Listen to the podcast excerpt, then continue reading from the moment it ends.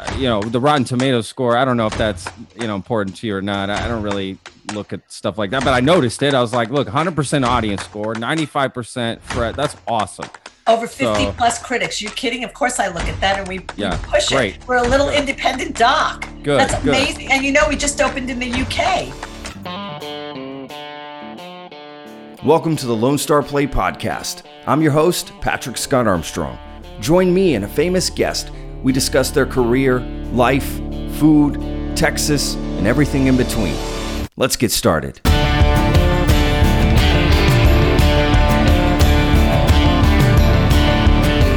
Hi, guys. Welcome to another episode of the Lone Star Plate Podcast. I'm your host, Patrick Scott Armstrong. All right, we have a very special episode today. Okay, it's with Janice Engel. Uh, she directed a documentary about Molly Ivins, a very famous journalist and libertarian Texan, just badass woman who, you know, transformed the landscape, right, of journalism. Uh, she worked all over, traveled all over, was a phenomenal cook. Um, you know, spoke different languages, just very cultured, um, and gave a lot of sort of, you know, conservative, Republican, uh, really just anybody politically, I guess, really, um, you know, but more, you know, that side leaning, gave him a lot of problems. Uh, and, uh, you know, just in her writing, she just had this style of writing. Uh, look, need I say more? There's a there's a trailer for the documentary that I'm gonna I'm gonna insert here so that you guys can uh, you know learn a little bit more about Molly Ivins and this documentary. It's called Raise Hell: The Life and Times of Molly Ivins. Uh, it's by Magnolia Pictures. Uh, it's out now. You can see it right now on Hulu uh, and other places. You can just you know Google try to try to see it. And uh, again, we had the director on Janice Engel. So look, not going to dilly dally too much here. We're just going to get to uh, the trailer. After that. There'll be a, a, a short uh, word from our sponsor, Texas Real Food, and then we'll get to the podcast. Okay? So, all right, here's the trailer. All right, I have come to cheer y'all up about the state of politics in this great nation. I know you think that uh, it is looking dark and gloomy. Cheer up, it could always be worse. You could be living in Texas. I bring to you our own Molly Ivins. Molly Ivins appeared in papers all over the country. How many legendary print journalists are there? I'm a Texan. I drive a pickup truck. I drink beer. I hunt. I'm a liberal. So what? Molly came in like a house of fire, making riotous fun of the legislature. Representative so and so has the IQ of an adolescent pissant. I see him in the Capitol the next day and they say, Baby, you put my name in your paper. I accidentally became an authority on George W. Bush. Like the guy who climbed Everest, it was there. The people who Molly took apart were the right people to aim at, and they knew it. What's your take on Newt, the draft dodging, dope smoking, deadbeat dad who divorced his dying wife? Molly could be very rough on progressives. In my opinion, the Democratic leadership is gutless to an extraordinary extent. I had been asked to join the New York Times. They wanted Molly for the unique voice, the iconoclast, but they wanted her to fit into the times. As we say in Texas, that dog don't hunt. Damn, it's good to be back home again. One can make a difference in Texas. What the hell they need with one more liberal in Berkeley, California, for God's sake. Texas has always been the national laboratory for bad government. Major daily publications were buying her column and not running it. You bet there's censorship. Anytime you do the kind of work Molly did, there's a price to pay for it. Molly got death threats, threatening letters. I think of you as a hateful, lying left liberal. We keep pretending that the political spectrum runs from right to left. It doesn't. It runs from top to bottom. It's not those people in Washington. It's not those people in your state capital. This country is run by us. Somebody has got to look them in the eye and speak truth. And she did.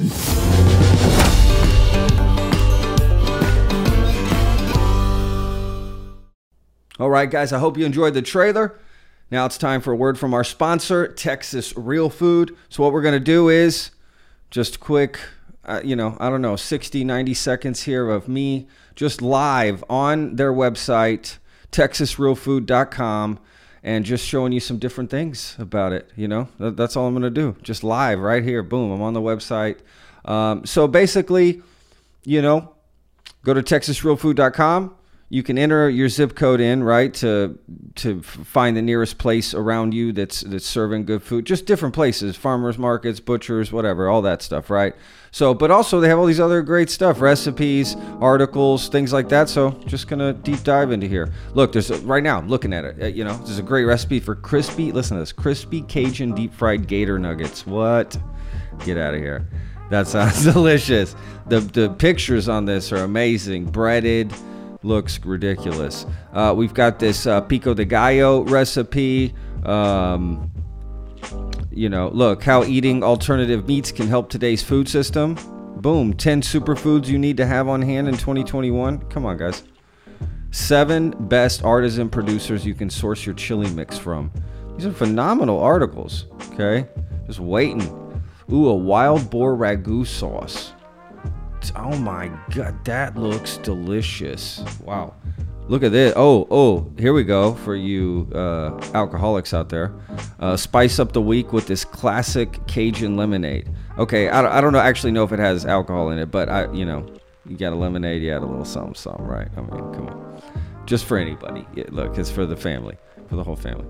Uh, fresh goat cheese jalapeno poppers. Uh, I mean, guys, I'm getting hungry. Y'all don't even want to see the pictures on this. Ridiculous. National Pizza Day. Healthy homemade pizza right there. Show you how to do it. Oof.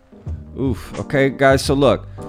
There's a ton of stuff on there, how to's, everything you want about Texas Real Food. So please check it out, texasrealfood.com. Ton of great stuff. All right. So without further ado, let's get to the episode. Okay. Um, as always, don't forget about the podcast. Uh, you know, our YouTube channel. It is now the Lone Star Plate Podcast. Okay, it's officially uh, name change. We have our own YouTube channel, uh, clips. Uh, you know, the whole episode, and and that's actually the only place you can get clips of the podcast is on the YouTube channel. So yeah, check it out, guys. Please subscribe. That's what we need. That would help a lot. Please subscribe. Uh, so go to our YouTube channel, the Lone Star Plate Podcast, and our brand new Instagram, the Lone Star Plate Podcast. Uh, and uh, yeah, you know, everywhere else, right? Twitter, Facebook, Lone Star Plate. So, okay, guys, let's get to the episode. Thank you so much for listening. As always, this is this is such a great episode. Oh, and by the way, I get deputized. That's right, I get deputized. So, okay, Raise Hell, The Life and Times of Molly Ivins, Janice Engel, phenomenal woman, by the way. Great interview. You guys are gonna love it. Enjoy. Hello. Hi there. How you doing? I'm doing okay. How are you? I'm fantastic. Thank you so much for asking. I love this background. Oh, my background. It's just my. It's my. Lo- It's my office. I love it. I love it. Thank you. Yeah. Thanks for it- having me. absolutely. What what's that on your shirt? Is Oh, that a badge? It sure is. Dang guy, there's a text. There's a sheriff in town. It's um. it's, we had these made for uh when we went to Sundance, and um. The, we are let's see it says um, raise hell molly ivins and it is. It's a really you know all the principals had it but we also had little stars made. We had like 5000 of them made and all around um, whatever festival we were at it started in sundance we would deputize people into you know molly ivins posse. It was fabulous. It was about That- upholding the first amendment you I lo- solemnly swear you can take the oath and i can i can i can swear you in Really? Let's do it. I want I want to be deputized. Let's okay do it. ra- raise your right hand okay. I had to Do think you- about that for just a second. Like I know, right? Mitchell, do you solemnly swear to um, uphold uh, freedom of the press, freedom of, of speech, so help you, Molly? I do. You are now a member of the Molly Ivins posse, the brigade of First Amenders, freedom rights. Bam! Wow, what a great start to this podcast. This I just got deputized. This is the great. That's the this the, that's the greatest idea. I got to tell you, I absolutely, I just think that's so wonderful. Oh my God. And, and it's funny because it was, you know, we did, we, it's Molly, it's the Lone Star State. We had these badges, but I think, I, do I have my little bit? I have the little. We we gave them. We kept giving them. People kept kept coming up to us because it became. So can we be deputized? Yeah, totally. Paul Evans posse, and we would do it. I mean, we're freezing. It's like it's like 18 or 13 degrees in, in Sundance, Park City. And go, okay, raise your right hand. Do you solemnly swear to uphold freedom of the press, freedom oh of my speech? gosh. So help you, Molly. I just love that. That is It was just great. so- We did it. We did the whole audience. We would do audiences. Oh, really? Oh, that's a great idea. We got everybody on idea. their feet. It was, you know what? It was in true Molly Ivins' spirit. You know, it is. She's driving this bus. I'm just blessed to be on her ride. I love that. That is so. That is so wonderful. Yeah, just I, man, that is absolutely fantastic. Well, I feel great now. I'm deputized. So, uh, look, my wife, I'm gonna be telling her, you know, hey, listen, I'm, I'm in charge now. Right? I'm Exactly. deputized. You are Uh, in charge. Right? She's gonna be like, yeah, no, I don't think so. You know, I love it. Uh, listen, I, you know, I've just watched this film, and it's, um, I watched it, uh, I guess, two nights ago. Um, it's, it's phenomenal. I mean, it's just Thank you. absolutely phenomenal. Um, the story of her t- totally encapsulates her. It's hilarious, right? Just her words. I mean, it's just it's just so funny. Um, I- I'm trying to think um, before we sort of get get into her and the background and everything. I, I wanted to sort of th- ask you a quick question. Do you think there's any current Molly Ivins out right now?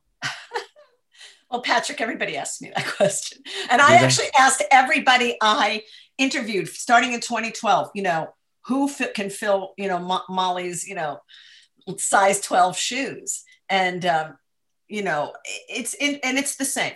You know, there really is nobody who does what she does to that extent. Um, first of all, she was a columnist. So she wrote in, at the height of her power, she was in over 400 newspapers across the United States. That's extraordinary. Um, but people don't, you know, local newspapers are going by the wayside. It's really, it's tough. Yeah. Um, and because that is the purveyor of, of boots on the ground journalism. So it's hard. Um, so she would do uh, two columns a week. Uh, it's funny. I had this conversation with um, Rachel Maddow. You know, we we talked about it, and and here's the thing: the people who do what Molly Ivins does are the comedians. I mean, this is what I found when I was doing this back in 2012. Everybody would say Jon Stewart, they say Colbert, they would say, you know, the usual suspects. And then it, as time, because it took me six and a half, seven years to make it, six and a half years, it became, you know, uh, uh, uh, John Oliver, Samantha Bee, Yeah. you know, Trevor Noah, um, the comedians. And Sure. that they and I, I would say John Oliver, the Brit, is pretty astute. He is a deep political walk, and so is Jon Stewart. So is Col- I mean Colbert. Although Colbert is, you know, not the Colbert Report anymore. It's it's, Yeah. it's you know it's late night, so it's different. But what Molly did, she did all on her own. The comedians have writers' rooms. They you have to have the investigative journalistic piece to be able to do the joke. Yeah. So so Molly did this all herself. She probably had a stringer every now and then. She also had her chief of staff, Betsy Moon. Y'all, Betsy, if you're listening, because this is in, coming from Austin, um, and all Molly's peeps who are in Austin, y'all, all y'all. I Um, love it. anyway, so so who does this? I mean, who does this? There are some young writers coming up um, that journalists have told me about uh, that have the spirit of Molly Ivins. There's Connie Schultz, who still is in print. Who's she's married to Sherrod Brown in Ohio. She actually won. Um, she was one of the uh, at the Molly Awards, the recipient of it uh, back in back when we first started this project, and she is has a similarity in her tone and in her writing. Yeah. Um, there's a gal named Lauren Duca who's in, out of New York who's got that same wry. She nails nails them to the wall, just would. And but she's got that New York undercurrent. Yeah. So there are people, but really, when I am asked this question, what it really boils down to is if you look see my film, which I hope all y'all who haven't seen it do see it, Yes. Yes. go to the, towards the end, there's a lot of protests, and and we finished it before Black Lives Matter. Otherwise, that would have been in there too. Um, you'll see on the front lines a lot of young faces. Those are the next Molly Ivins. They're birthing Yeah. right now. They are. They've got a fire in their belly.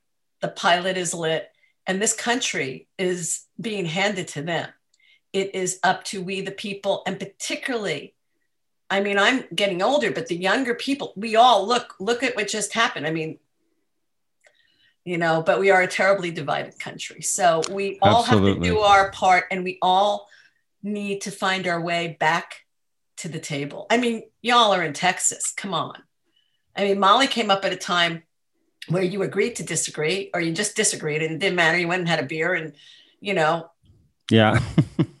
but she also talked about the polarization back then. She would say people, and this was, of course, in the uh, in the late '80s, early '90s. Newt Gingrich and the, the the the contract with America, which started this polarization, really under undercut it, undercut to basically um, move the conservatives more less uh, be about yes fiscal conservatives but meaning more about social and Sure. and diversity it really it was a threat it's a threat it's racist and always has been and it is Yeah. top to bottom and that is Yeah. about caste that's top to bottom who's on the bottom Yeah, Who's on the top? absolutely. i i you know if you got the right skin color generally chances are you're on the top so Absolutely. So- Especially so- in Texas. Yeah, but Texas is Texas is the blueprint for America. How many books have been written about that? yeah.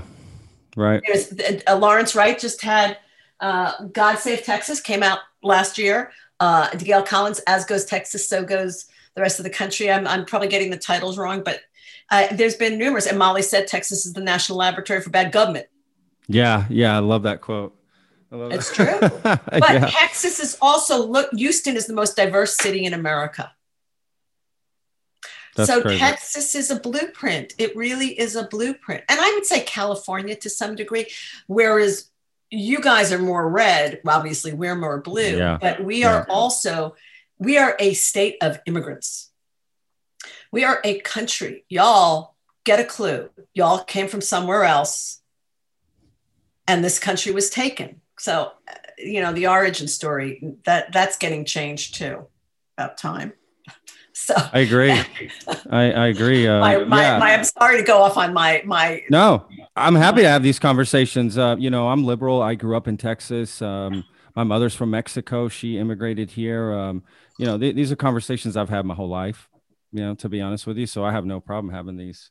Even in my home, you know, there would be uh, disagreements. You know, my father's from uh, St. Louis. My mother's from Mexico City. So, you know, even my father married to, you know, had issues sometimes with uh, the immigration and and things. And we, I remember having in our living room, you know, we'd be having arguments like, "Dad, don't you see what you know? Mom came from Mexico. Like, we're your children. We're you know." We, we, you know, my brother was born in Guadalajara. You know, it's like, don't don't you see what's happening? But even then, um, the, there's, I don't know. It's just something about my dad was was fiercely conservative, but my my father was very liberal on social issues. To be honest with you, That in a lot of ways. That's the the old Republican Party, which was Yeah.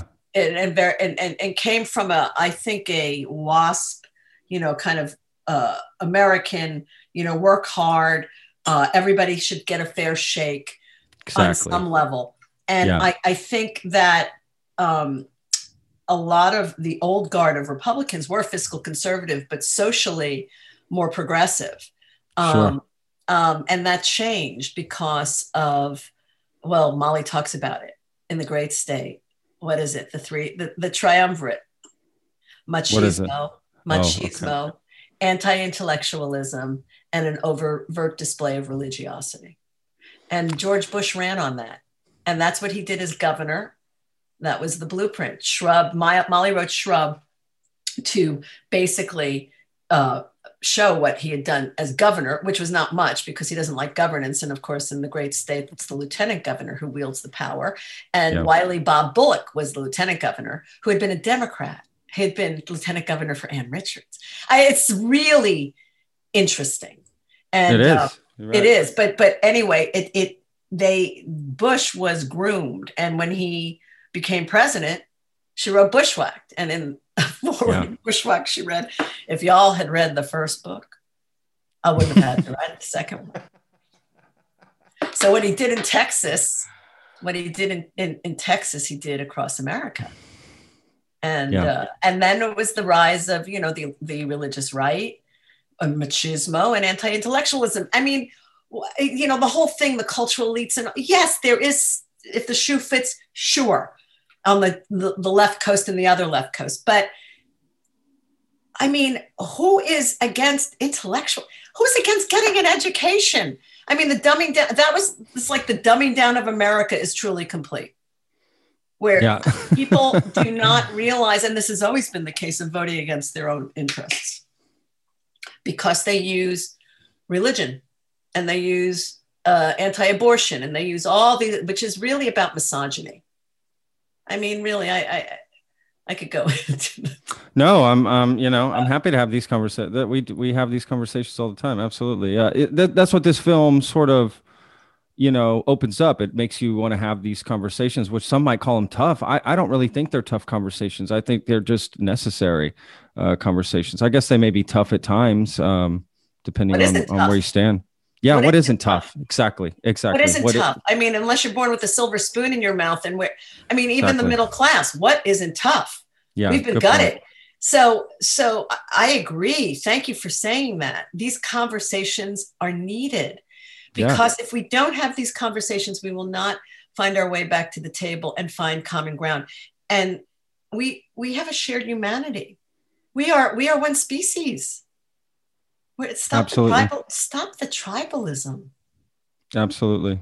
Yeah, yeah. absolutely. Of course. Um, and, you know, in Texas, it's, you know, I remember I, I, was never very political, to be honest with you, my whole life. Even living in Texas, it wasn't even something. I don't know. It wasn't even something I really even knew about my friends, to be honest with you. Uh, I don't know. It just wasn't a part of my life. Um, just whatever I did. Um, I traveled a lot. I, I, moved around a lot. So um, th- that was what I was concerned with. But really, around 2015, to, just like a lot of people in this country, it just sort of got thrown, you know, in our faces, and uh, the divide just became so apparent. And you know, I will say this: I'm in Austin, so maybe I'm in a weird little bubble here in Texas. Um, but I, I don't know. The divide is there, but it's also not there in some in some ways on a day to day basis, if you know what I mean. I, I don't know. Do you, do you experience that same thing or uh, how is it for you? Well, I live in LA and I, yeah. I live, I don't live in Orange County. And I know that if I crossed the line, no, I'm, if I, there is a different vibe. And I live in the part of LA where there's a divide even in LA between the east side and the west side. Yeah. And it's all, you know, it, it, and LA is very segregated. It's a lot like like Houston you know, and um, you know, our country is kind of like that. What's you know good for the the north and the east is no good for the south and the west. I mean, we we sure. have a massive country. Absolutely. And, and it is tribal, and it it is so you're you're in a. I've spent a lot of time in Austin and, you know, this is now it's on eight years, but when I first started in 2012 till 20, uh, well, until the film came out, 2019, 20, I, I spent a lot of time in Austin, living there for a couple of months at a time at different points, living in the, the Briscoe Center for American Studies, the Dolph Briscoe Center for oh, American wow. Studies, um, in the archives were Molly's papers. Thank you, Don Carleton. Shout, shout out to the executive director and his entire wonderful staff over there. Um, I, I, um, and being in Austin was like being in Los Feliz in, in LA. I, it's very similar, or it's like being in North in, in, in North parts of Northern California. Interesting. It, you are in a bubble, and you and plus Austin, you are really you guys are with the tech. You're getting more yeah. like San Francisco, but yeah also Austin is a creative town, so 100%. music, music, writing, less so about food. It's food, foodie, foodie land. So it's very that's very similar to LA. I felt completely comfortable. Now, if I were to go, and I've you know been to many places in the states, I've made lots of. I was a showrunner. I used to make lots of doc series and stuff like that, and I've been to, you know. Uh, different areas and all over the country. And I remember when uh, somewhere was it 2011? I was in Kentucky. I was doing a I was doing a pilot or something for somebody, and um, the election, Obama, the second term, and I was in an Applebee's because it was the only place you could eat. Like after shout out Applebee's. Applebee's. It was like nine. I don't know. It was like we had to get there before nine. It was gonna. Yeah. I had to eat, and we are at the That's bar hilarious. and we'd had a few drinks, and the, on it was like right before the election. Every television was the game, whatever the game was on, and I started drumming a little thing on the table. I was there with my DP and the grip and another uh, producer, and I started drumming, you know, like to oh ba ba oh ba, and they looked at me and they said, "You're going to get killed. you're going to get you're going to you're you're going to you're they're going to they're going to string you up." Yeah, oh man. But it was so it was so clear to me that I was in. I don't want to say enemy territory because we do have, but in people who definitely can't even have a conversation. Sure. They can't, and they don't get that they're voting against their own best interests because they have been fed. Well, because of because of the lack of education. I do believe it's because of the lack of education. Yeah. Yeah, it's possible um, for sure. I, I, will say this. Um, you know, Gosh, I mean, I, you know, again, I've grown up with nothing but conservatives in Texas. You know, mo- most of my friends, and even to this day, a lot of my friends are very conservative. And it's been a hard time over the past four years, to, to be honest with you, to even maintain a lot of those friendships. Have, have um, you been able to? Have you been able to? Yeah, absolutely. Uh, for the most part, um, I, I, look, it's on somebody else's to leave from from me because I will sit down and have the conversation with you. Now, what I won't do is scream and yell and name calling that that that I won't do, but I will have an open conversation. You say your opinion, I'll say mine, and you know we'll, we'll talk about it. I, I, don't see anything wrong there. Um, I always want to keep that open. I mean, it's my job too, right? I talk for a living. Like I, I'm open to conversations, probably more than maybe a normal person. But yeah, but it's still been difficult because there is a divide, and you know people take. I think what I've noticed too is that people take personal offense so if you say something bad about Trump, they think you're saying something bad about them. Yeah, they if, personalize it. Right. And the other way too, I'll say if if somebody says something about Biden, so, you know, uh, they'll take it personal like you're saying something about me. And, you know, I think that's something we have to sort of separate, you know, we're we're not the candidates. Um, but I get the divide. I get why there's tension as well because some of these conversations haven't been had before you know we've just wanted to keep it down right? Keep make america great again. When was it great again right? Like mm, this exactly. whole concept. exactly. Yeah. Exactly. America so, was america has had moments. Then the, one of the biggest moments was when fdr basically created you know the new deal which basically put america back to work. The second yeah. was you know at least that, that i know about because my parents, my dad was a veteran, may he rest in peace. My father fought in World War II. My parents came up through the Depression.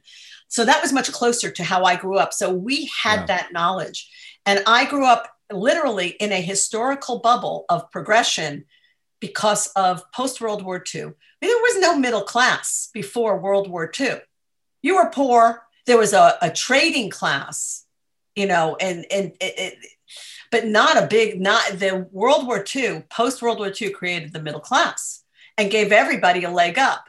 Yeah. And there were people on top who didn't like that so much. And so they consistently worked towards doing that. But at the same time, you had you had the civil rights movement, and that was but you know, LBJ took that on and you know progression progress. I got a great education in a public school because post World War II, my parents picked, they were from Brooklyn and the Bronx. They picked where they wanted their kids to grow up and the start of suburbia, um, where the, the, the number one school district. That's how they picked where we would live. Yeah. And it was a very different world. And I, I got the benefit of that. But then and you know and there was there was divides before. I mean if you sure. if, if you go back and you you see some of it in my footage that footage of the kids um, of of the the black and white footage of the riots yeah. that's chicago. That was oh, wow. the chicago seven. That was that was and there was riots all the time. Kent state i grew that's what i grew up around. The protests of the vietnam war nixon. And there was this vitriol but but people could come to the table and still talk and not demonize each other. And um, you know, I think it's it is I think part of the big problem that we're in right now is this. Yeah. Wow. It's it's it's all the A social phone. You're media. holding up a phone. Yeah. I'm just for those listening. Yeah. And it's a smartphone, whatever you have. It's Sure. this. Yeah, and we are a very disconnected world, and we don't talk to each other. We get How funny is that? We're disconnected, but we're so connected, right? In another way. Well, that was that was the ir- irony of you know of Facebook. I used to, So crazy. you know, it's it's the di- we are it, it's the uh, disconnected network. Um, we are, Yeah. and, and then if you see, the, there's a lot of docs that have recently come out that have been actually well, the, you know, the one about um, Cambridge Analytica that came out um, in 2019. But what is it called? Oh my god! Oh yes, I did see that. Oh what was God. that called? The My the hack was that something? It no, that Great wasn't Hack. it, right? The Great- great The Great hack. Hack. Yeah. that, and then um, the, m- most recently, the Social Dilemma. Yeah, the and social there's a sh- dilemma. Yeah. there's a short doc um, done by uh, great doc filmmaker and, and philanthropist Leslie Iwerks, whose great whose grandfather was Ub Iwerks, who co-created uh, Mickey Mouse, called Oh, wow. "Selling Li- Selling Lies." You can see it on iTunes, and it's about the same thing. And you know, it lays out really what happened in 2016. Um, how these young men in Macedonia in a little apartment complex started it's it's uh cash for clicks. And they created all these stories that were patterned towards if you are a person who's more leaning towards the right if you're a person more leaning towards the left and because of the algorithms. And that's what the social dilemma is about too. Yeah. everything is patterned. So if you are addicted to social media which a lot of people are you will get what what what feeds what you want to hear what you want to see. And it's it's because of advertising and the whole thing needs to be regulated but deregulation started under ronald reagan Yeah. uh, And they're know, trying to do it again. They're trying to Right. do it again, right? Yeah. well It's, uh, they, it needs we need to have we need to have some sort of regulation and now it's a it's a global global issue Absolutely. Eh, You know, it is curious how they deal with these, let's just say the privacy issues of, of it, right? Because there's more than just one issue with, with it. Oh, Um, yeah. But, you know, Europe, for instance, right? The way they handle that, these, these social networks over there, as opposed to here is, is a difference. Um, you know, I just had a guest on recently, the, the, it'll come out soon, but they are the CEO of Phunware. And that's the company that ran, um, that he was hired. The the company was hired by ba- Brad Parscale of the Trump team to run the Trump Trump team app. So they were in a a- they were in the news recently about the data and you know what was being taken and that sort of thing. And you know I had this conversation with him and he kind of just you know he, he said a lot of shocking things. I'll be honest with you. Um, I'm excited for that episode to come out, but the one thing that that struck me as odd is he's just like, um, look, if you don't, if you God, how do you put this right? I don't want to misquote him. So this is paraphrasing him, but basically, like, you know, if you don't like Facebook, Twitter, these things, just leave. Right? They're they're going to take your data. There is no such thing as privacy anymore. You know, you can forget about that. That those days are gone, and like tough luck, bud, sort of sort of thing. And I, I really don't think that's the right approach for us to have.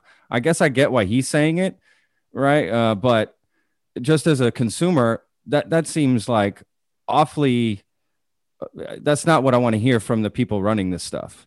Like Right. for you know, right? Like it's scary. It's a little That's an scary. arrogant- it's an arrogant position Arrogant. Exactly. it's an Very arrogant, position. and you know uh, things things change things change all the time is he going to say that when ai basically takes over completely i you know it's it there is a certain level of responsibility and um i think you know everybody's distracted so i i, I did did do have a glimmer of hope because of what happened in the election that democracy though hanging on by a thread is holding the line I agree. I agree. I, I my concern my concern is the amount of the how many people believe these conspiracy theories there's always been bubbles of it but now it just travels so fast and so oh, it it's, it's ridiculous right now, right? It's like plays on oh people's fears and people have a lot to be afraid about and why because of inequity Sure.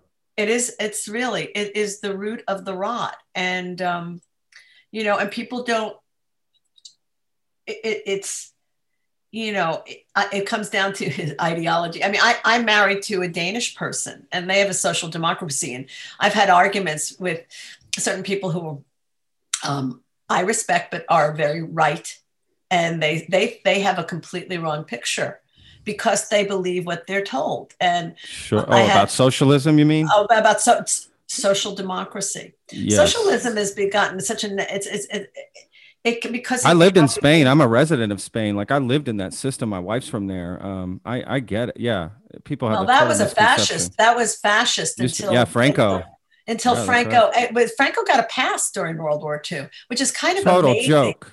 Total Isn't that absolutely it's ridiculous. It well, because he helped. I mean, look, I learned a lot living in Spain. I like my my you know my wife's family and stuff. Like the stories they told me because they grew up in that era with Franco. I mean, in mm-hmm. fact, they know that more than anything else. To be honest with you, sure. And the stories they told me, yeah, Franco was just he was helping Hitler. I mean, that that's all that was happening. He yes. was helping and that's how he got a free pass and he was letting everything slide and helping along the way and it's absolutely just horrific. Yeah it's it's it's there's there's a a window uh, people don't get it. And what, what's interesting is you look at what's going on all around the globe and this was this has been a period where um, as molly would call it I, I hate when they use the f word the the, the sound the jackbooted the sound of jack When she said Jack. She said the sound of jackbooted, the F word, jackbooted fascism. And she would, she she goes when they dropped that word um, because she had such great faith in democracy and yeah. in the dream of what this country is. This is a really young country, you know, compared to Europe. We're a really young country.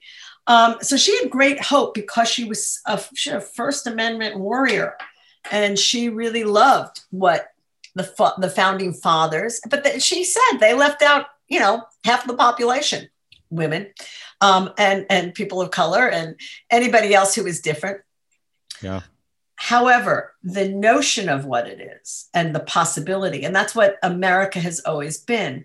And now you have, we've now lost our that that place. And I also think it's a somewhat of a fable, that whole idea of the possibility. Now, I will a utopia say, of sorts. Yeah. A I, utopia. And, and, there's been yeah. pockets, sure. But I think that, you know, my wife is Danish, and I'd say they're doing it pretty well over there in, in, in, in Copenhagen. People love it. They, yeah, they, yeah. Play, they pay high taxes, but they have yes. a massive middle class. When you have a massive middle class, you know, that's when democracy is healthy. That is healthy middle class, healthy democracy. That's the so, majority of people. So that has to be healthy. I agree. Right. I mean, right. And so, so people, so we're what? The only first world country that doesn't have a single payer uh, health healthcare. Oh, yeah. It's ridiculous. It's insanity. It's insanity. And so, insanity. Unfettered capitalism, which is what we have, is um, just as bad as communism. It's just 100%. ideologies, and it's basically there's a few who get it all on the top, and the rest, that's it. We get nothing. So I think when you have a bigger middle class, you have much more say in it, and people do pay high taxes. But listen, they have they have a a what is it a seven and a half not even eight hour workday. Um, it's you have coverage three years coverage. If you have uh, have a baby men and women um, you're taking yeah. care of when you die. There's all this stuff that is folded in. The, you know here's the thing. We pay taxes for our police. We pay taxes for our fire department. Unfortunately education has been gutted. Um, but why would we not pay for health care health care welfare and human services it it doesn't make sense i don't get so, it either uh, yeah, I'll never get it. I'll never well, understand people who don't support it because they don't. They're not educated about it, and they they have they then they whomever has thrown suspicion on those in power, and they're going to take away your rights. And you know, yeah, they they have the misinformation, right? That that's what they're being fed of of what it is, right? So they have this false idea of what what that healthcare would look like here. So they say, no, we don't want that. And I guess that's really where we need to correct is is fix that message. I think we it's about it's about education, you know. but- yeah, of course, the long term uh, solution, of, of course, uh, but just short term, uh, edu- educating them on on what it means uh, for you know for that position because I think we need healthcare like you know Terrible. yesterday. Yesterday, Well, look, I think yeah. this pandemic is gonna. uh, It's, yes, I so so I I just think that there's always going to be issues. There's always going to be problems. But the more that people, we the people, come together and lay it out and have our voices heard. You know, when they start saying fake news and they really, that's, we're moving towards fascism. Because when you, the press, the fourth estate is about a checks and balances. Yeah. And, and so, yeah, it's, it's, it's definitely, Patrick, it's definitely systemic. But like I said, I have hope. I look at all those faces on the front lines. Um, I look at how many people came out. Look at how many people got on phone banks. And now we've got, you know, Georgia. Oh my Georgia god, on my mind. Georgia on my mind. Wow, yeah, absolutely. Uh, that couldn't be more apropos there for sure. Yeah, that's insane. Uh, well, they've kind of gotten themselves in a pickle here because you know you're claiming everything's rigged, but at the same time you're saying go vote, Well, that's he's just so so. right? Like, I, am like, that. yeah, do more of that because yeah, you yeah, you're vote- right. Exactly. Yeah. Hey, you know, he just raised what is it, two hundred? He who shall not be named. He just raised two hundred million dollars. Uh, yes. for for his comeback. The- People don't get that he's going to use that scam. to, to pay off. His debt. It's not, not all of it. Listen, the- New York is he, he's not. We'll see what happens. Campaign debt, right? Like He's, that's what the he's money. gonna went, he's yeah. gonna New York is gonna be coming. There's they're they're gonna be coming for him. Oh, I hope so. Uh, yeah, but he has seen, uh, divided this country, and there are a lot of people, and it is about it is about it is about race. It's about race. It's about religion. It's it's about all those things that play on people's fears, and Sure. and um, you know, it's and it's what's really scaring the the powers that be in corporate, and the I'm talking about the darker side, is that by 2046, when the next census is, the we will be in the minority. We of the Cauca- Caucasian race, we will be in the minority, and they're scared to death of that.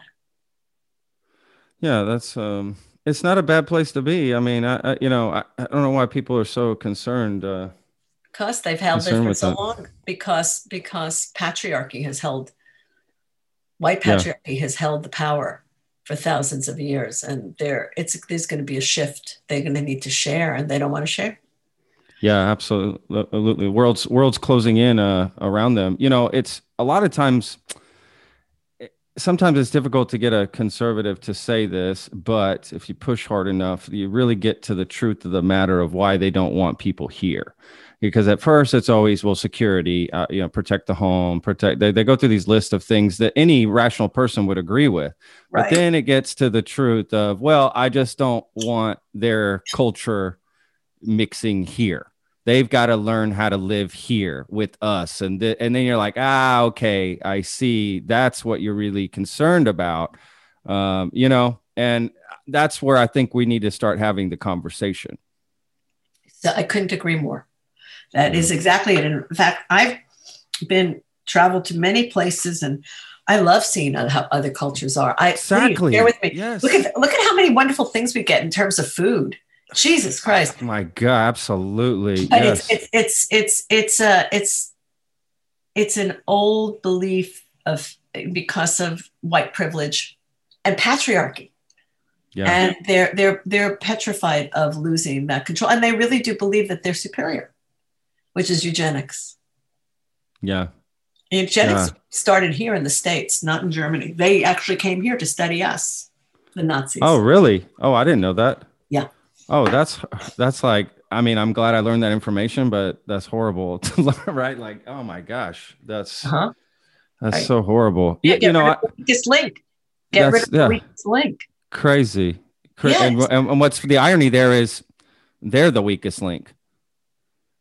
you know, You know, if they- we were to look at it that way, I mean, just using their model of right ju- judgment, you know, I would put a mirror back on them and say that that's actually not how we want to progress as humanity. You know, Well, I, I have hope for younger people coming up. I really do. hundred percent. Well, you know why? Because there's a lot of mixed people like me and my brother.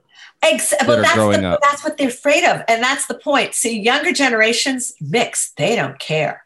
They mix. They're mixed in terms of race. Yep. They're fluid. They're mixed in terms of their sexuality. Yeah, I speak Spanish, I speak English, and my mother taught us all that growing up. It was important. You know, in, in terms of gender, th- there's Yeah. much more tolerance. I see it. I teach, so I see it in my students. There's much more of an openness that way, and why not? And I, you know, frankly, you know, okay, frankly, I, I, I, mutts are stronger. That's all I'm gonna say. Absolutely. What? I mean, hundred percent. What does it matter? I don't get it, I don't. and I never have gotten it. Yeah. Since I'm all for just people, you know, what, what makes you happy? Okay, great. Go do that. That's, you know, we all deserve to be happy in life. And I don't see the point of trying to stop other people's happiness. I just don't understand that. I just don't, just don't get it. So tell me about your show, the Lone Star Plate. I, I, I, when I heard that name, I thought, oh my god, are we gonna have some Texas barbecue? We're gonna have a couple of shots of tequila. Hey, I've done I've done that all uh, on the show for sure. Uh, you know, we just usually um, we always talk about food at some point in the in the podcast. Ah. I usually you know leave it at, at at any point it'll pop up. If it doesn't, I bring it up at the end. But um, yeah, that's really that's that's really it. I mean, we highlight Texans, great Texans, um, and um, you know go over whatever project they have or their career or whatever it may be. In this in this case, you know yourself in this documentary, and we're having this wonderful conversation. So I love about this podcast. It opens opens this up. But yeah, that's really I come from the food uh, industry. I had Uh, a what- food what truck here in? Austin. What, what was Uh, that? Sorry, I, I had a food truck here in Austin uh, for five years, serving Spanish food. nice. Where was So- it? Uh, gosh, we were all over. But I was on Rainy Street for a long time, for a couple years. I was on Lamar, uh, South Lamar, and Barton Springs. Sure. Uh, by Zilker Park there for a couple years as well. Um, yeah, we were all over, West Side, East Side. You know, we traveled, and of course as well.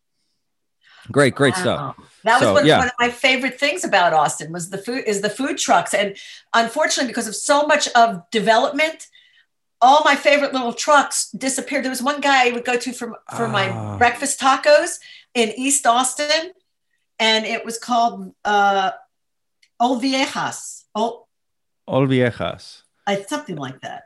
You know, that sounds familiar. I'm not. I'm not just saying Sixth- that. It was on Sixth and um, just past the freeway. Oh my God, he was in a little dirt lot. It was where there was a, a coffee place there called Progress Coffee, and um, they, they're gone too. But then I think he got a brick and mortar. And- okay, and- right and- on. Wow, good for him. Old Vieja, Old Viejo, Old Viejo, something like that. And I, every time I come to Austin, I go because I know they have, they do have a place there still on six, but now they're in the, there's a theater there, they're inside there, but they also have another, the, the whole family built it up um, from That's across the border. Best breakfast tacos I've ever had. Um, and I mean, I love, I mean, Jesus, Austin's a foodie town, totally like LA. LA is a foodie. Yeah, hundred percent. Absolutely. Although right now we're not very foodie. Yeah, same here. I mean, they're trying cooking here. at home, cooking you at home. Nobody's going out. Everybody's actually realizing how much money they save. Yeah, for sure. It's it's tough. I mean, you know, I'm I'm divided on the issue. I'm not going to lie. Uh, you know, a lot of my friends are suffering right now with their businesses, and Yeah. um, you know, th- that's why I tell people all the time. I've been talking about since the pandemic started. Um, we've had lots of chefs on uh, to talk about their businesses, and you know, the same thing comes up, which is, look, all these places want to close and do the right thing and be safe, but the problem is the government's saying close, but we're not helping you. So you got to still keep paying rent. You still got to keep paying this. You still got to keep paying everything else, right? Your outgoing costs are still 100%, but now we've limited your incoming by dr- drastically. Um, and I just can't get behind that. And it has absolutely frustrated me beyond belief that uh, the government has not provided, uh, a, you know, security and, and a system um, for these businesses that are closing left and No. right, uh, right? Look and at, it's that. Devastating. federal, federal response and who is in charge and the federal Absolutely. response and where did that first package go to? It Yep. lined the pockets. Big company, right? Like just people that don't need the- it. The line the pockets. It is the biggest scam, and that the people don't don't get that is just shocking to me. I, I um, yeah, no, my wife is a is a baker, so she she was an Oh, animator. really? She was an animator, then she for years, and then she became a cake decorator. Now she's a baker. She works at um with a great place here in LA called Friends and Family. Give them a little shout out. Oh, I love that. um, yeah, and they're still. The, thank God for the bakery, because they were also had like a little bakery with a cafe, and you know, and they couldn't sustain that. But the bakery is like kicking ass. But it's still it's tough. It's It really really hard, and there is a lot of hypocrisy going on because yes, they don't want people outside dining.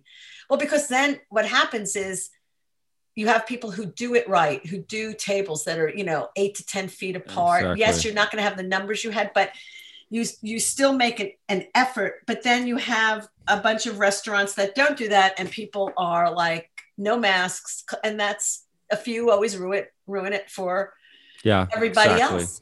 But the, here's true. the thing, and my because my wife says because she's Danish, when the whole thing went down, she goes, "Why didn't they just stop? Why didn't the bank stop? Why didn't everything just stop? Exactly. Like put a moratorium on like business." Yeah. Absolutely. May be, but we can't. The world is too big, and Well, that seems that seems logical. That seems like comments right. Why would we do that? Why would we do what seems like the right thing to do? That, that Exa- ex- exactly, exactly. would be a miracle, to be honest with you. Uh, well, I, you know, like you said earlier, I'm very hopeful um, for what's coming in the new year uh, with the new administration coming in, and I can't tell you how happy I am about it. And um, yeah, I think there's going to be some changes. At least that's what I'm keep holding on and trying to, you know, these same conversations I keep having with friends of just keep hanging on, man. Just, just help is coming. You know, just keep hanging on. You can do this. And I know the holidays are going to be tough for a lot of people. So, um, you know, my heart's out to out, out to everybody that's that's dealing with that right now. You know, well, it's crazy. it's going to be a lot of people dying because people did not stay. The people didn't practice do good practices during Thanksgiving, and it's going to be Yeah, for sure. I think Christmas is going to be bad. You know, we Yeah. we've been in this situation since March, and I I I have a Holocaust education program I created, which is it's an ongoing thing, and I look back. I mean, I've made mini docs on a bunch of survivors may they rest in peace now but because and i've heard and i've read so many stories of people who are in these situations. America hasn't had um, this on her doorstep. We haven't had uh, genocide war. Thank god these kinds Yeah. of things. Yes we've had uh, definite racism and a form of slow genocide and an incarceration of an entire group of people particularly males. Um, black and brown. Uh, but we've not had it really on our shores. And so there's there is a dis- disconnect. And having talked to survivors of the Holocaust, and you know, you're upset because you can't, you have to what you can't you can go to your market, but you can't go out to you can't do whatever you can't do. Try like living like behind somebody's wall in a little cubby space where you have a crack that you get to see the daylight, and you live like that for three to five years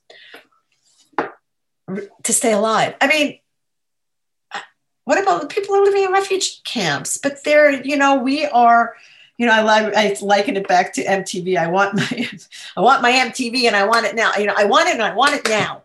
Yeah. yeah. Oh my God! You know, God forbid anything really like if a really a war does erupt in this. This Yeah, country, right. That's you're absolutely right. Wow. You know? So but let's talk about so food i love food and i'm a total foodie and i um my my producing partner carlisle vandervoort shout out she's living in she's the texan i'm not the texan. She should be on this show. She's the texan. She's a total foodie too. Car y'all. Um Yeah. so she, Y'all. we ate oh my god fabulous food. last time we were there which was south by southwest we went to this place in oh my god i need to you know i always do the eater eater eater eater uh, eater you know what's the, the the the list must must list, eat list the- and stuff. Yeah, yeah, totally. it was and, and ellen sweets if you're listening ellen ellen's in texas. Ellen is you know she was a food writer and really close friend of molly's. Hilarious stories. Ellen Sweets, and um, total foodie, and uh, uh, she um, turned us on. Where's the place that you have? You can pick your meat, and it's a butcher and a place to eat. It's kind of out towards. Oh, uh, salt, salt and time. that's one. There was another one too. Die. There's a uh, Dai Due. yes,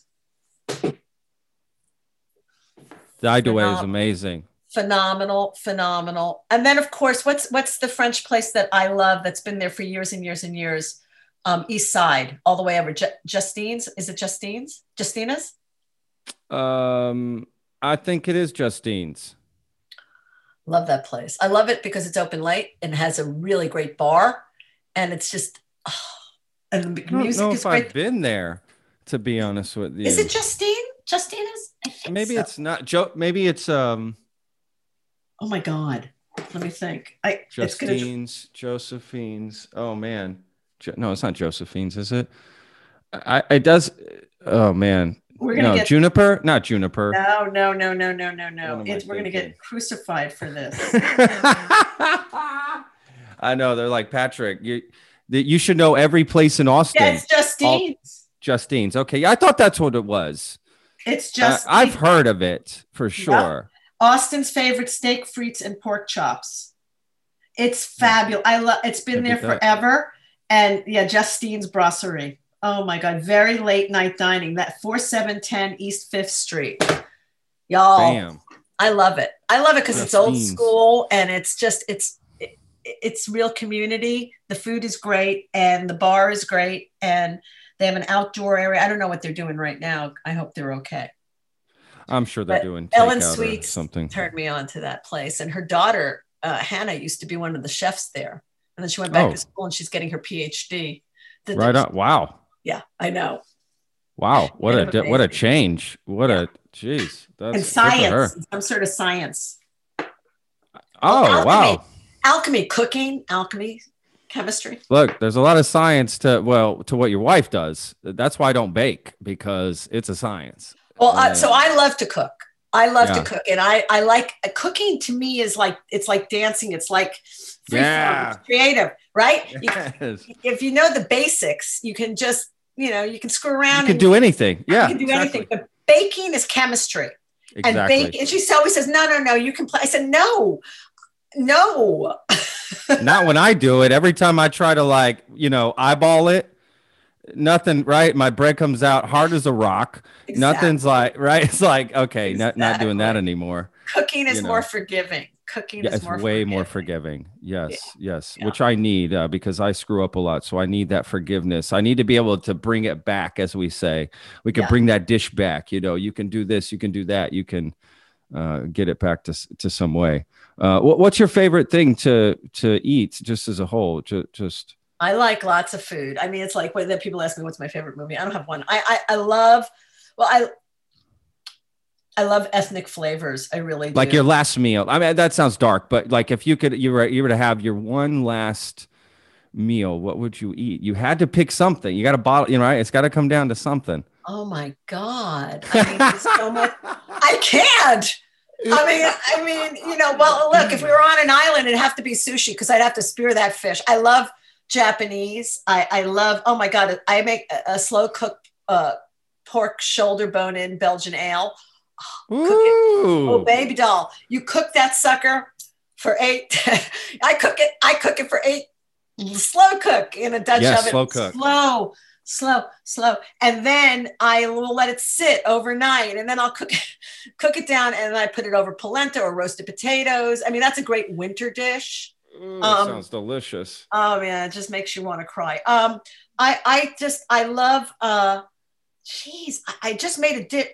You know, I'll, I'll I love a great um. My father's favorite was bouillabaisse, so I used to make him. Ooh, wow. in, in France during the war. I took made him a two. I took two days, made him a bouillabaisse. I love uh, something called zarzuela, which is a Spanish uh, fish stew. I never even heard of that. Zarzuela. Zarzuela. Hmm, Zarzuela. Z A R Z U E L A. Hmm, Maybe I've had it. I don't know. Uh, probably have- I they got a million. zarzuela. They got a million. Well, I they do fish. stuff- They do fish stews all over the place. I love. See, I love fish stew. I Yeah, love. me too. that. My wife Um, makes it all the time, actually. Um, all the time for the winter. Like that's a win- one of the four winter dishes um, that is made is, is a fish stew. I, I, I, I really like Spanish cooking. I mean, I love, I love tapas. I love that whole idea of picking, and just, Yeah. oh my god, you know, Yes. you know, yes. just yes. shrimps and garlic, gambaetti. Gambas al. Yeah, it's Oh uh, I do I that. I do that dish perfectly. Uh, to be honest with you. champignon same thing i love i love that idea and, and you know olives great cheeses great you know meats you know f- f- there was a period i wasn't vegetarian for years and then I, I i brought fish back in and then there was i don't know there was just a suddenly i had a crave my parents passed and i had a craving for pork i hadn't eaten pork in 25 years so i went there's this little place in my neighborhood that's um Dora, Dora and her mom own. It's a little taco stand. And um I went and I I had to have I had two pork I had two carnitas tacos. Oh my god. You just like we're just like I know, but I don't do it too often. I mean, I I, I go in and out, but I do. You know, if it's well cooked, I I just yeah. My my last meal, geez, that's really hard. I feel like this point you'd be like, you know what? I'm not even gonna eat. I'm you know, just I made the other night. We, you know, we're doing down. I had, I had, because I have a big yard and I have, I had a garden and my, I've been growing Swiss chard, chard for ten years, and finally it just, it bit it. So I, I don't have Oh. my own Swiss chard right now. I have to replant, and um, so I had to go buy Swiss chard. And I just made, I made a very simple, um, and I love this. It's you, you can do a potato kale sausage soup or you can do a Swiss chard and white bean soup. I combine them. I do a Swiss because I like if I'm going to do kale, I'm going to do Tuscan kale, but I did Swiss chard, um, Great Northern beans, uh, and and sausage. And I get these. There's a place called McCall's. Yeah. On, it's a butcher here on in my neighborhood, and I get a fennel thyme sausage and I get a garlic paprika sausage seared them up. I started with a bacon base. I mean, yeah, it's meat. It's not vegetarian. You can do a vegetarian version. Sure. Not not quite the same. But I I do that and I made it with, you know, chicken stock, you know, and and um, a little bit of red wine when I did my onions and I I just little carrots, Swiss chard, just steamed at the end, great northern beans, potatoes, chunks the sausages. It's a hearty soup and I shave some pecorino romano on it. That sounds delicious. It was good. I mean, you pretty much just anyone listening to the podcast will be able to recreate that dish from you just saying Oh, It's that, which is It's- great. It's well, that's what's cooking. You can do Yeah. that. Yeah, that's awesome. that. I, That I sounds love I love those in the winter. I love those kinds of, you know, stews or soups that are th- not too thick but thick. I Yeah, recently made absolutely. a cassoulet. I made a cassoulet, but I did I did yeah, but I didn't do duck, I didn't do duck confit. That was like uh, I, I did I, I did chicken thighs, bone in. Always leave the bone in, more flavor. A hundred percent. Um, yes, absolutely. Yeah, it all comes from the bone. That's the fla- that's where the flavor is coming from. Well, that's that is interesting. Well, you know, um, uh, you you said earlier you were a vegetarian for a long time. You know, that's definitely a conversation I have on the podcast a lot about vegan vegetarianism, and and I get the the reason that people go towards it. To be honest with you, um, but something that we promote on the podcast a lot because I've actually had farmers on as well, regenerative farming. So there's actually a an environmental way to farm and do it right. The, the the thing is, no one is for factory farming, you know, which is that's what's ruining food and ruining. You know, it's it's inhumane. It's uh, the environment. I mean, there's just nothing good about it. It's No. horrible for you. You know, you, you put it in your body. I mean, it's just it's there's nothing good about it.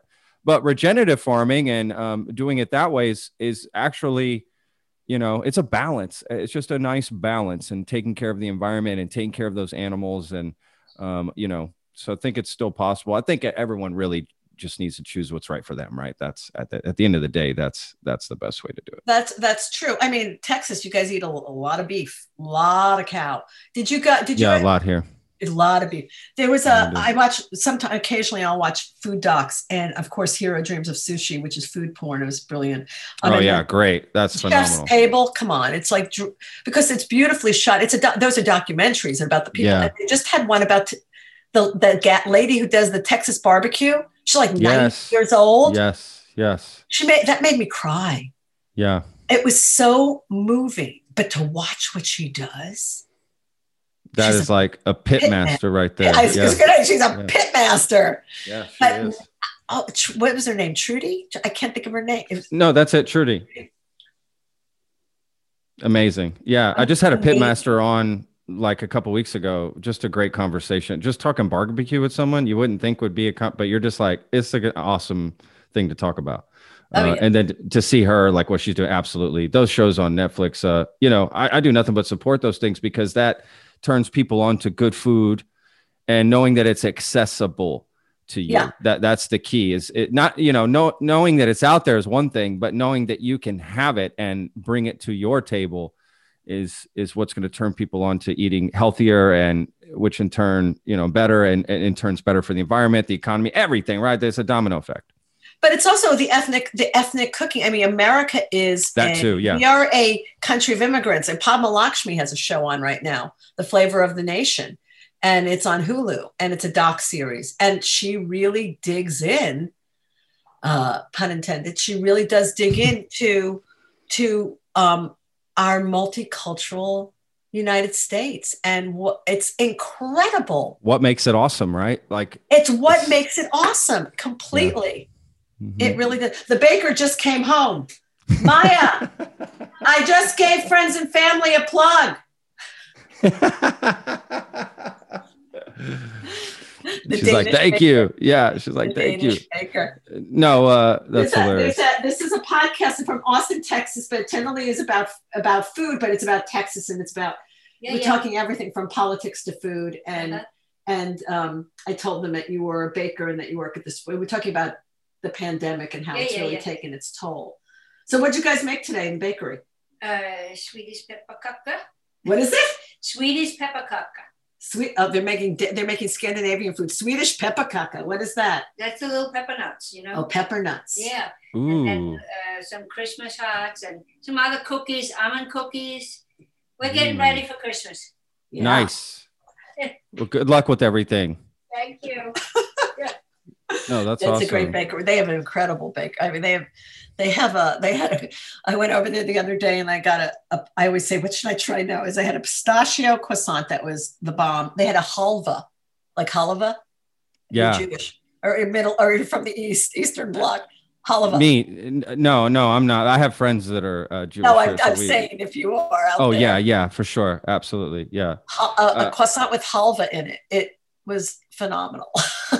Gosh, you know th- that's something uh, y- you really can't get too much around here in Austin. Yeah, I was just gonna say that's like the one food you really can't get too much, like some good Jewish food. I guess there maybe is a couple well, it's places. not. It's but- uh, halva comes from halva. I think probably comes from. It's made with sesame, so it probably Okay. comes from. it could be like um, Lebanon, Lebanese or Turkish, maybe or something. it's Turkey, mi- the, the Middle East, maybe the Maya. Where does it come from?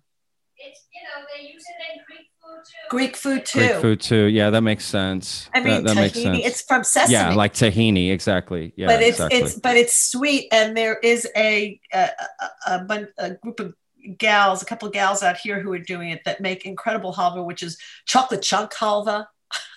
oh wow. Oh my God! It's it's not like halva. Like if you are, are Jewish and grew up in New York, and your your family would get halva, like when they went to get on on you know on Sunday morning lox, um, and, Okay, yeah. And all the other Eastern European. There, there was always halva. If you go into a Middle Eastern market or an Armenian or what, you'll see they have chunks of halva. But this is the halva I'm talking about is is not as su- it's not super sweet it's but it's it's delicious and it's of course it's vegan it's gluten free and it's you know Yeah. it's elitist made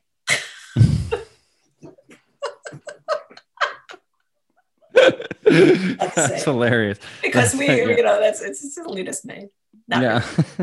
just made better for you doesn't have carcinogens in it oh gosh. Well, you know, that's important for sure. That is a, that is Uh, well, Janice, let's let's uh, you know, I don't want to take up too much more of your time, but you know, let's definitely just finish off on the movie here real quick. Uh, I don't, don't want us to, you know, first of all, I, I just got to say real quickly that um, uh, you know, the Rotten Tomatoes score. I don't know if that's you know important to you or not. I, I don't really look at stuff like that, but I noticed it. I was like, look, 100% audience score, 95% Fred. That's awesome. over 50 so- plus critics. You kidding? Of course I look at that and we, we Yeah, push great. it. We're a little independent doc. Good, That's good. amazing. And you know, we just opened in the UK. Boom. Nice. Okay. Oh, and you did, you know, you did the the the uh, podcast with Matthew uh, Yes. for Factual America. So yeah, and they're over there in the UK. So that's great. So now they'll get to everyone else over there will get to see it. Oh, I do want to tell you about something that is very Molly Ivins related. Yes. and it is something that your your your audience needs to know. So Molly was an amazing cook. She was Right.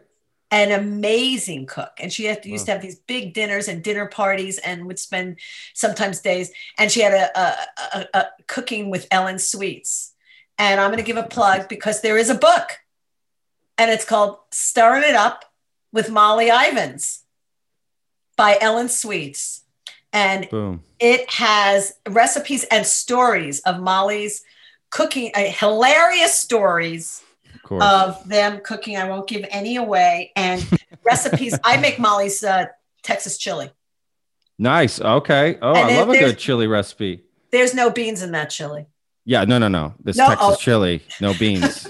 no beans in Texas chili. I got I got to come up. It's from Carlisle. When I said I'm going to make Molly's chili, and I and I said something about uh, uh, pintos, and she said no beans. No, no, no. Yeah, Only yeah. No, no, no. Yeah. Yeah, and she goes, "Go get some real chuck." She goes, "Don't get any of that lean." She goes, "Go." She goes, "Go get some real meat. Put some." That's true. put You need some fat. Uh, It was hilarious, but I do. And. Molly That's used to put a beer. She used to put a, a can of shine, a couple of cans of Shiner in her beer. In her, That's in her smart. That's Yeah, yeah. smart. So, That's smart right there. um, it's called Stirring It Up with Molly Ivins by Ellen Sweets. And Ellen Sweets is an incredible raconteur and very funny. And she lives in Austin and somebody you might want to talk to. She's, I, I mean, absolutely. I already wrote her name down 100%. I'll put you in we- well, touch if you like. She's that would be awesome. Yes, uh, we would love to have her on. Uh, that would be an amazing conversation.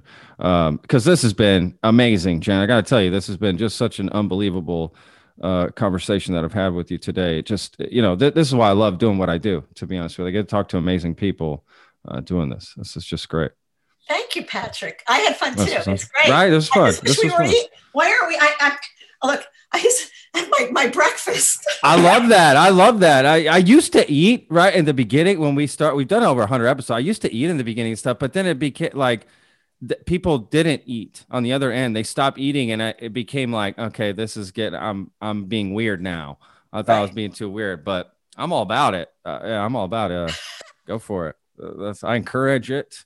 Uh, if I would have known, I would have brought something out myself. No problem. No, I just because I I did I did because we're in the stay in place in LA. I did our our my our shopping. I went at eight this morning um, to go before there's a mess of people. And um, Smart. And then I That's came smart. back, and then I I so I basically poured myself a little bowl of you know just granola and some fresh blueberries, raspberries, and pomegranates. We have a massive pomegranate tree in our backyard. Really, Yeah, I love pomegranates. We had probably 125 pomegranates. Was a fight with the squirrels and the tree rats. Wow. I lived in Granada. Oh. The city of, of pomegranates. But Yes. we got into juicing. We've learned I, this. I learned how to juice. Nice. Look at you. recently, and it's great. You get these big ones, and on a hard surface, we did it all. It's, I felt like Lucy and Ethel in, in, in an episode of I Love Lucy. I I massage the pomegranate on the hard surface so you can hear the little seeds going Yeah. breaking up. It's so it's really satisfying. It is. And it's like you- breaking the bubble things, right? Like, completely yes and then you put it in like a big bowl in your sink of course put an apron on and you and i got into man i split it apart i was pressing those seeds my hands were in it it was i love because i eat with my hands i i, lo- I loved it Yeah. and we made we we kept getting a we got a lot of juice and i would take a small like i'm saying four two to four ounce glass like little of just pure pomegranate juice every morning.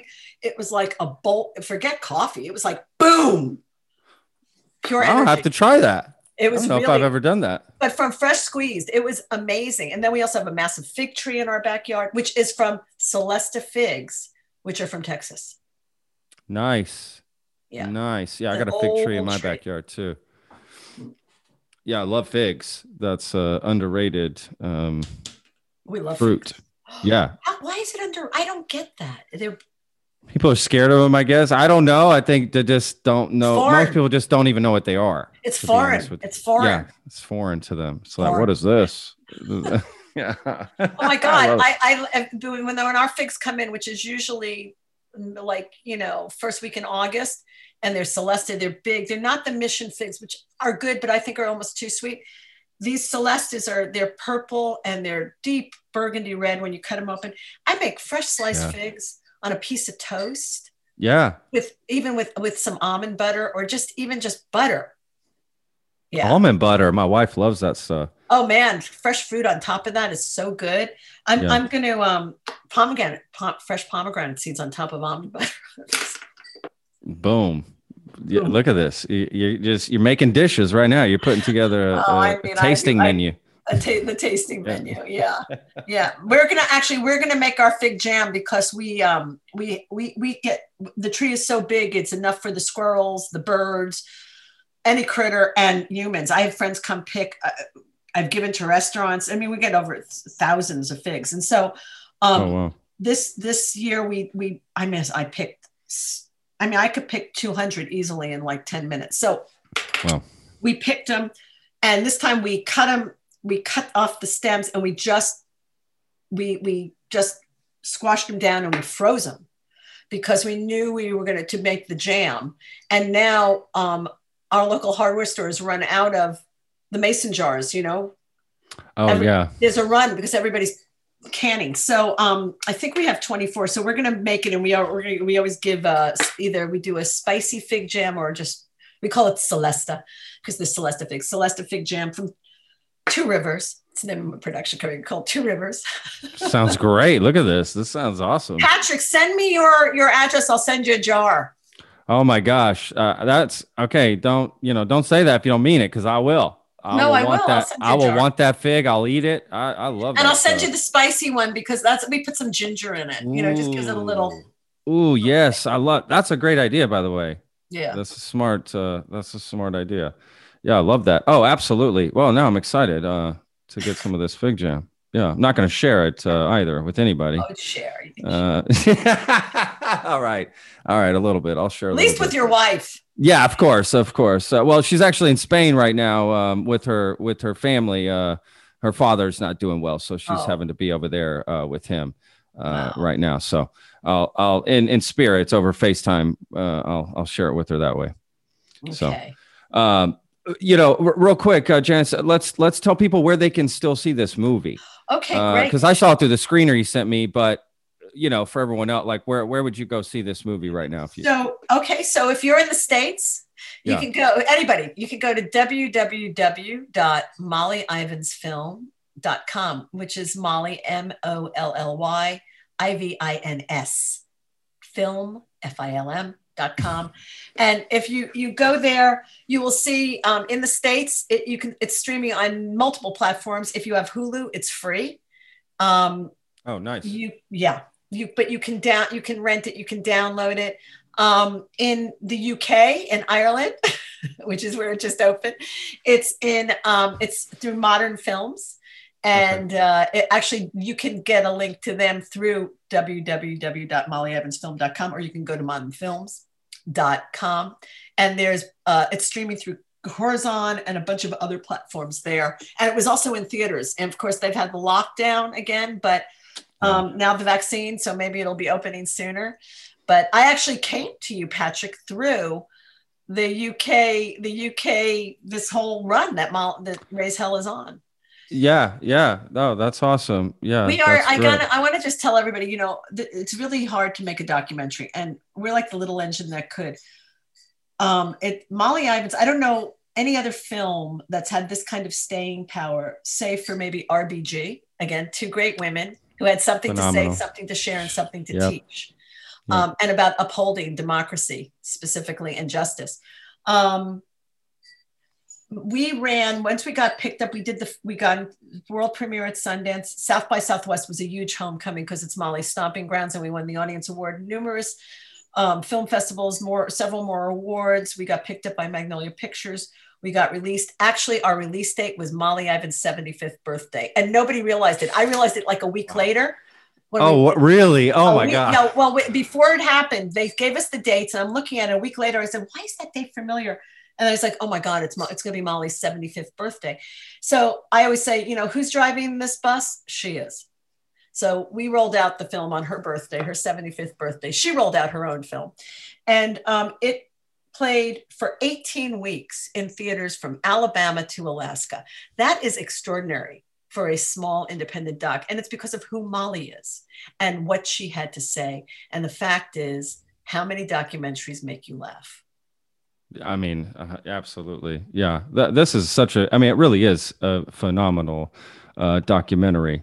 Uh, for, for you know not not just that reason it makes you laugh but you, you you're learning something um, i learned a lot uh, it was very intriguing very um, it was like a good story it was almost moving like molly telling a good story uh, in a lot of ways Well, she's Um, a Texan.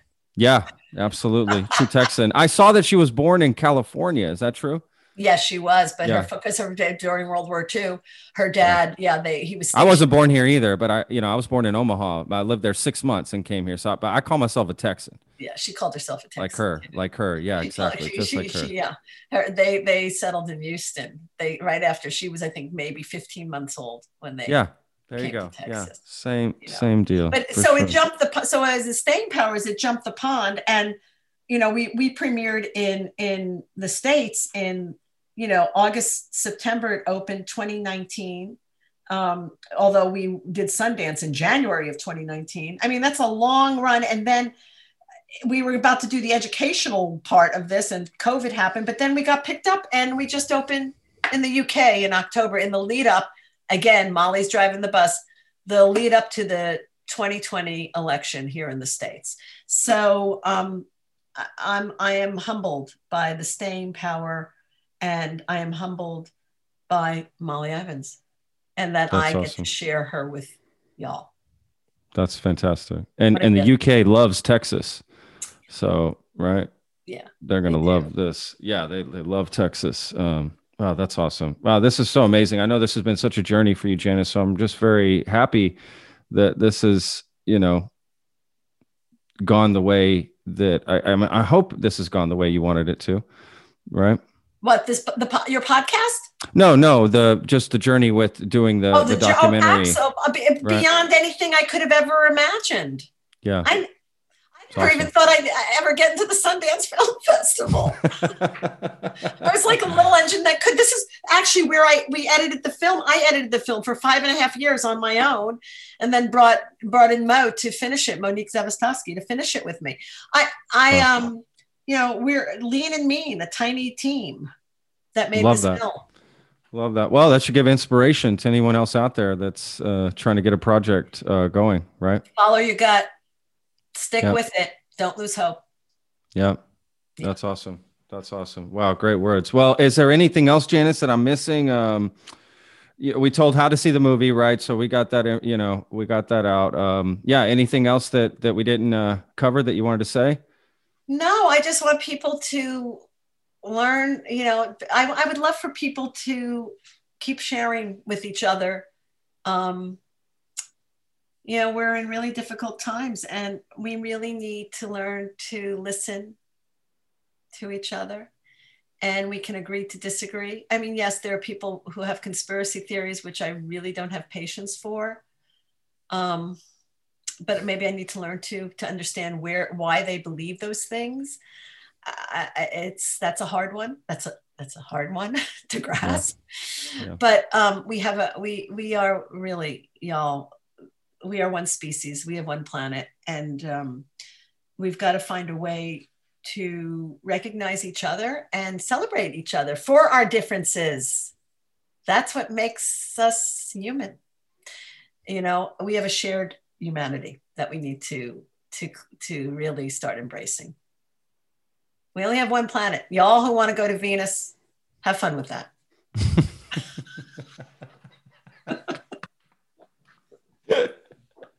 Just saying.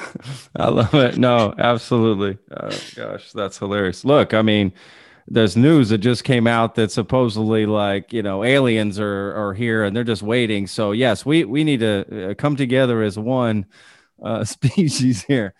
Um, I've been to Area 50, 51. Now, I come on. Of course there are. They walk among us. They walk, yeah, Really? they walk among us. I think I know a couple. You right. You've met those people. You know. You know the ones who walk among us. You know the ones who are walk-ins. You've met them. We've all had those thoughts. I'm telling you, you ever go and you, there's somebody there and you can see the bubble over everybody's head. You just know You know what you're just know. Yeah. You're not going to say it. Don't say it. I can see the bubble. They walk among us. That is so funny. Oh gosh, I love it. Well, Janice, this has been again, this has been absolutely just a wonderful conversation. Uh, I know our listeners and viewers are going to just uh, love this uh, conversation, and uh, really appreciate you just taking the time and being honest with the, you know, everything. And um, this was great. I mean, yeah, I don't know what else to say. I'm going to leave it at that. I'm going to, uh, you know, not Thank not you. say too much and screw it up. Thank So- you, Patrick. I had I had this is actually one of the most fun podcasts. I love do I actually I love talking to Matthew. We had a it was great. And I have a tendency to go on. I, I, I get passionate and I can do run-ons, and I so I apologize if I did that, but I really do. Um, I love the back and forth, and I love that we we talked about food, dude. Oh my god, right you and I, I learned from you so this is why i love doing this because i i can always learn from somebody yeah I, I i i like the back and forth and and this you know the kind of that kind of a conversation and and, and getting to talk. I love talking about raise hell but i love talking about other stuff and i'm i'm glad that we talked about a variety of things going on uh, in the world and things that really are are we're all dealing with. Um Right. i think that's really important so thank you for doing that absolutely absolutely it was my pleasure janice this was completely uh, my pleasure to do this and um, again i just really appreciate the time The Lone Star Plate podcast is produced by Texas Real Food. Go to texasrealfood.com and you can search your city for stores, butchers, restaurants, farmers markets, and more who are using fresh, artisanal, organic sources. It's a fun site that brings all natural options all together. I hope you enjoyed this episode. For more information, go to thelonestarplate.com. I'm your host, Patrick Scott Armstrong. Until next time.